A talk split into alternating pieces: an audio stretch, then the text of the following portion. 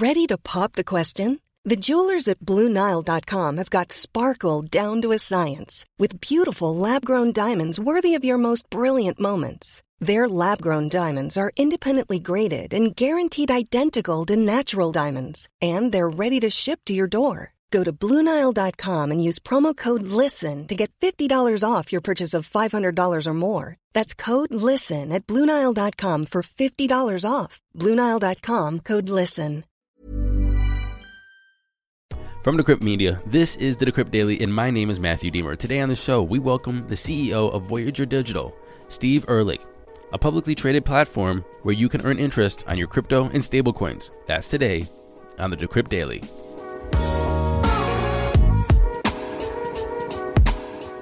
What's up, everybody? Welcome to the show. Today is Monday, October 4th, 2021. You knew I was going to have a rant about uh, the foundation. And was it just me, or was that episode 3 super confusing to follow? Horrible edits, horrible cuts, kind of popped up in like different times, and it wasn't really clear when you were watching or who you were watching. I did not like it one bit. I'm just not going to stop watching the show, but I didn't like it one bit. Another show I started watching yesterday, actually, was the Squid Game, Korean show about like this weird game where people just get dead if they fail the game. Um, pretty interesting, very Korean, but it's worth a watch. It's on Netflix. Anyway, that's enough about my TV show watching. Let's talk crypto prices. Here comes the money. Here we go. Money talk. And I'm recording this at 11:30 Eastern Standard Time. Bitcoin is sitting at $47,499, down 1% in 24. Ethereum, $3,307, down 3.5%. Binance Coin, $418, down 2.6%. Cardano, down 4.6% at $2.17, and Tether's in the number 5 spot. Rounding off the top 10, we have Solana, XRP, USDC, Polkadot, and Dogecoin. Total market cap, we're at $2.10 trillion a BTC dominance of 42.6% and an ETH dominance of 18.7. And I recorded this actually a half hour ago, but since I recorded it a half hour ago to now, the crypto space lost 40 billion dollars. Yikes. So I had to record it again. Now, to coin of the day. Our coin of the day today is Mushroom Token, ticker MUSH, M U S H. Its price is 54.5 cents. It's down about a percent today. Market cap is $16.7 million. Fully diluted market cap is $24.6 million, which means there's 68% of the total mush in circulation. You know, I think mush, if it's not dead, it's severely crippled. Uh, and the reason why I say that is because, okay, fine, you can get it on Uniswap, SushiSwap, and KuCoin, but on CoinMarketCap, none of the exchanges are listed. On CoinGecko, Uniswap is listed, but there is zero volume. And the all time high price for Mush was $108. It just went straight down. And that was only set in like February. And so, you know, eight months later, it went down to 55 cents. On CoinMarketCap, it says it's ranked 816. On CoinGecko, the rank is somewhere around uh, 2,400. It says the market cap for Mushroom Token Mush on CoinGecko is around $385,000. Uh, it has $9 million in total locked value, but uh, on CoinMarketCap, it's a totally different number. So I'm not too sure what's going on there. However, I went over to like their socials and I see that they only tweeted their last tweet was like in August, and they said that or Mushroom lives again because there's a million dollars in total uh, 24 hour volume which I have no clue where that million dollars came from eh, because right now it's reporting zero volume on both CoinMarketCap and CoinGecko. It looks as though it's just a community based token. I don't know where the money came from. They were paying uh, rewards for tasks to be completed to register a domain, which is actually a p- pretty cool way to, to do this. Is like you help the community out and then you uh, get paid in the token uh, to compensate your work that you've done. So translations, registering a, a, domain, getting it listed on a DEX, you know, doing a logo, putting up a website, trying to get it on Huobi. These are different tasks that can be completed. Some of them were completed, some of them weren't completed. So you can be like rewarded twenty thousand mush, which would, right now would be ten thousand dollars, but there's no liquidity and no volume. Good luck selling it. If you get enlisted on Huobi, you can get that reward. Now, if it was $108 per mush and you got 20,000 of those, you'd be very happy to put in this work. But the only thing I can find that Mush is is a community driven digital currency, and basically they just I don't know, just say all the tag words, all the taglines. It's uh, really yours. It's secured by cryptography. It's uh, no centralized control. It's peer to peer payments. It's it's a more private currency. It's open to anyone. And I would say that if you like all of those aspects, there's Bitcoin, there's Litecoin. Um, those are two that have been around forever, and they do pretty much the same thing. One is light of bit, and people will probably be mad that I said Litecoin in in the same sentences Bitcoin, but just use Bitcoin. Use Bitcoin. Forget Dogecoin. Anyway, it seemed as though they were trying to just make a community, make a pump coin, make something, make a meme. Uh, the whole website's memes, but it doesn't seem much like. Well, it just it, there's nothing there. Of course, of course, I'm probably gonna get an email saying I hold Mush, and there's all kinds of stuff. It's a vibrant community. Uh, okay, okay. Send me an email, Matthew Aaron at decrypt.co. Let me know about Mushroom Token.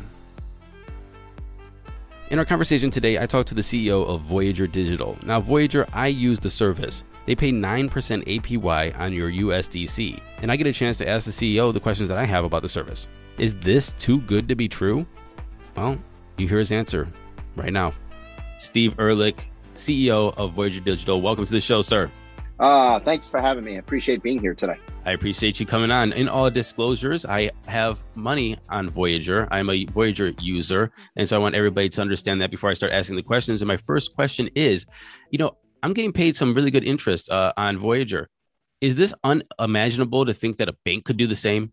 Look, we have a rewards program set up that allows you to earn some yield on over 30 coins uh, just by holding the coins on our platform. Uh, so it's is it sustainable for us? Yeah. Can banks do it? Absolutely. I think banks should be doing it uh, for consumers. Uh, I think that the rewards we give is something banks can do and should be doing if they have their customers' best interest at mind and at, at heart. What is preventing banks from then doing that? Because uh, honestly, it's it's only an upside for both parties, I would assume. Uh, what what is the breakdown between the bank and the customer that I guess the crypto space is trying to uh, fill in? You know, crypto is all about community and decentralization and bringing the power back to the people, right? I think that's the big difference between banks and companies like Voyager is we want people in the ecosystem. We'll make our money on the trading side of it and other products we will bring to the market uh, we're just bringing value back to consumers. And I think that's the big differential between banks and crypto companies. Crypto companies work for the consumer, banks are not necessarily working for the consumer. Look, Voyager has been having a huge year in growth, actually, a huge couple of years in growth. Can you tell me about how this is affecting you, the way that you're running business, and how that I guess people are perceiving the company as of right now? Yeah, it's been an amazing couple of years for us, especially in the last nine months. We've gone from uh, 150,000 users on the platform to somewhere over 2 million users in literally nine wow. months. That's, wow. Uh, I don't know another company. Uh, we've been asked that. Have we been able to find another company that's grown that fast, that quick?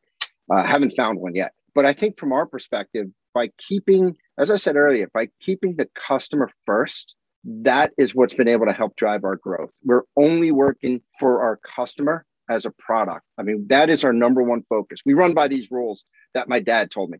Rule number one, the customer's always right. Rule number two, when the customer's wrong, refer to rule number one. That's how we operate our business. Now we work for multiple constituencies, investors, token holders, etc. But in the end, the customer makes our business. We focus on our customer. You guys are publicly traded, is that correct? That is correct. We're on the Toronto Stock Exchange and the OTC markets in the US. And so are you a US or a Canadian company? Well, the public companies, you know, in Canada with their registered location in Vancouver, but most of our business, if not all our businesses in the US today. And that's where my next question uh, comes in.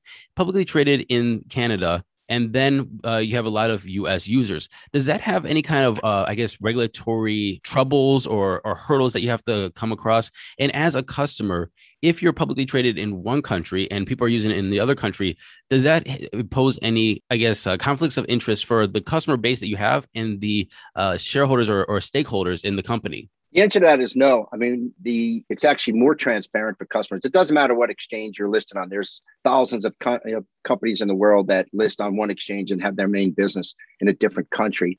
But being a public company brings transparency to consumers.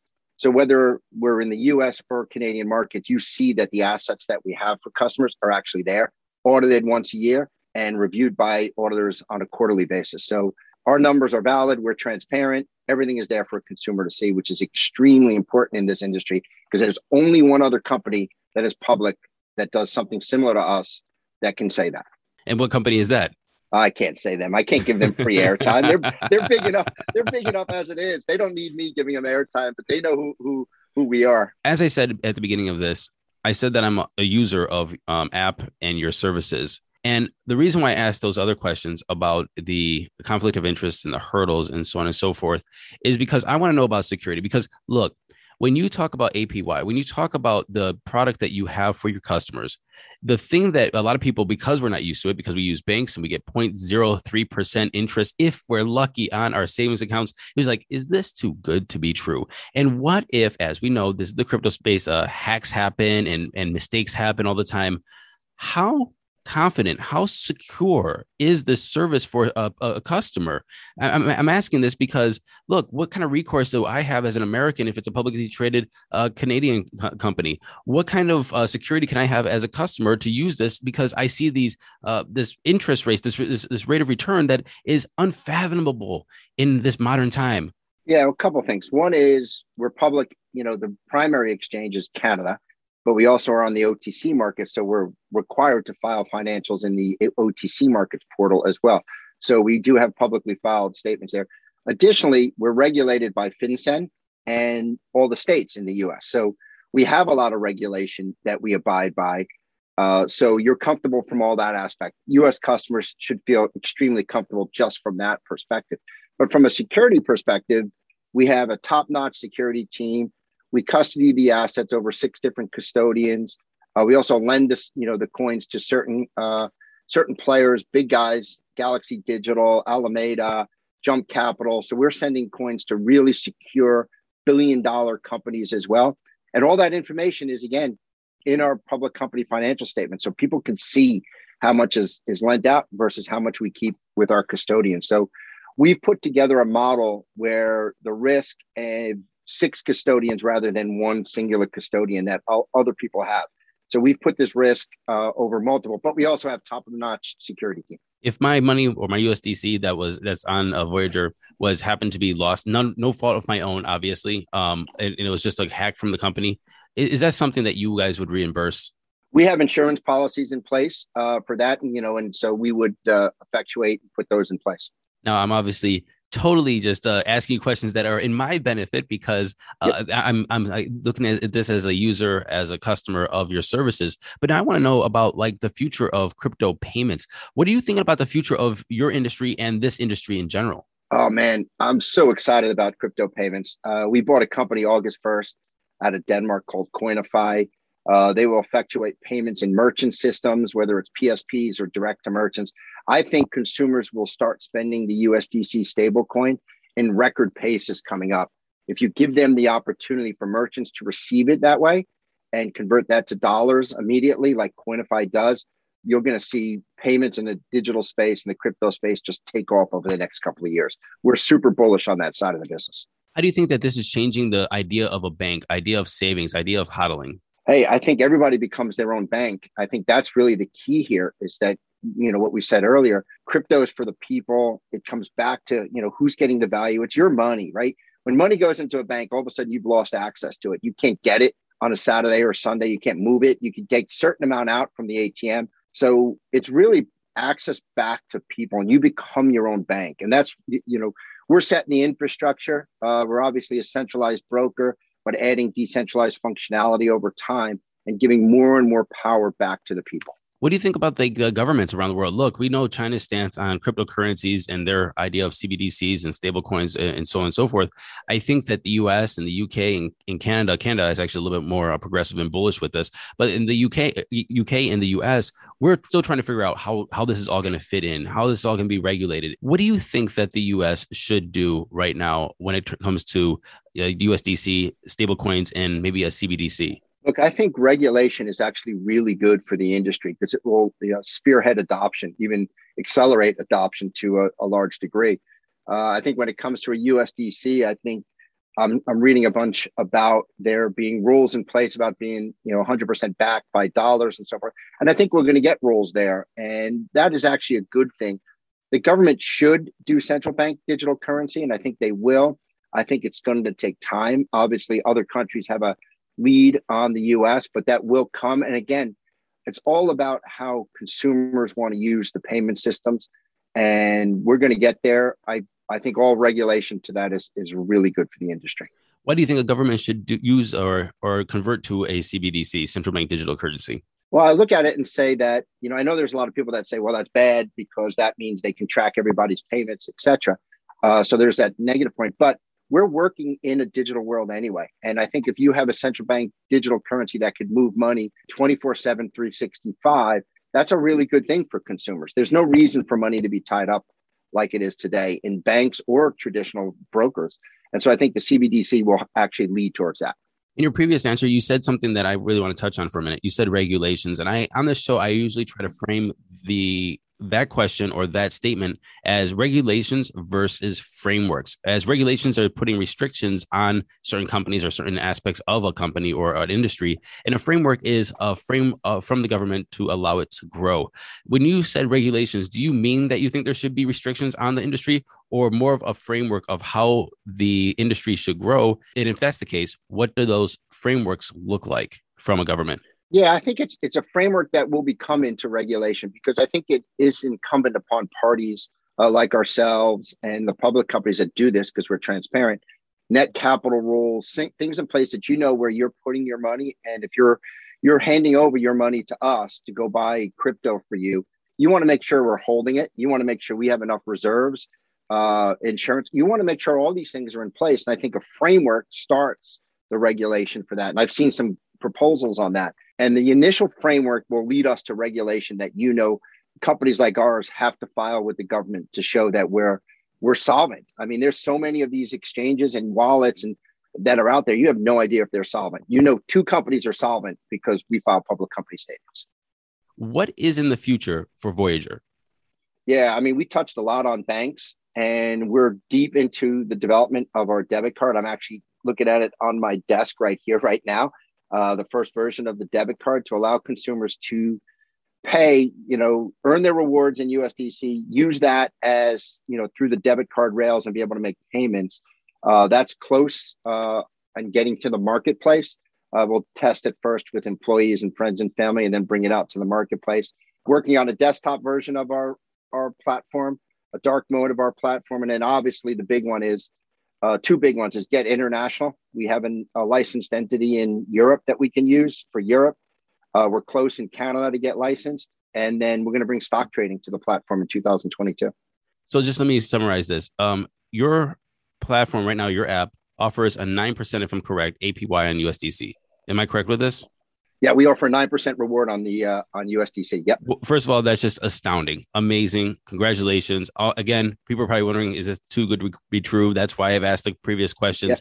And now you're going to be able to put your USDC in there, earn interest on your USDC, nine percent. Let's just say at this point of talking right now, today, October fourth, Monday, and now be able to spend that USDC with a debit card. That's 100% accurate. That is our goal to allow people to use USDC to pay, go swipe their debit card, paying for gas, paying for dinner, swipe it, and you'll be earning all the way up. You earn those rewards all the way up to the point of swipe. Everybody who listens to the show knows that I lie about the last question. This is my last question. That sounds like the future of banking. That sounds like the future of what I want to do with my money and the flexibility and the and that I want to have with my banking. Why do you think a government, because we see this in the United States when it comes to other lending platforms or platforms that pay you an APY on your USDC or stable coins. Why do you think a government would be against this? Great question. I would I would ask uh, you know the government to come on and answer that question for you. Uh, I think if you give the customers the information that we do and give them the investor protection with our net capital that we have and being transparent with everything, uh, the government should be comfortable with that uh, because the investor has all the protection that they need to do that. And so I think that's a good question for regulators. Uh, and I think they'll answer that over time when they put some rules in place. But anything that brings value back to consumers should be something that's spearheaded and looked to as valuable.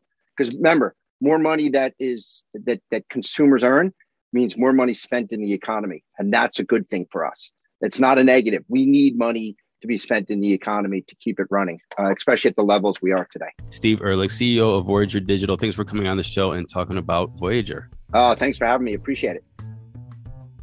Moving into today's headlines. Numerous cryptocurrency investors in Japan have underreported their taxes, failing to pay as much as $12.6 million, according to a report from local news publication Nikkei.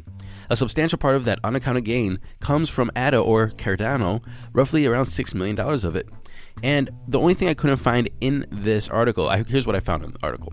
It said that most of these gains are coming from the rise of Cardano, going up to like three dollars. Of course, we're falling down to you know two dollars and some odd cents today, but they said because of that Cardano pump.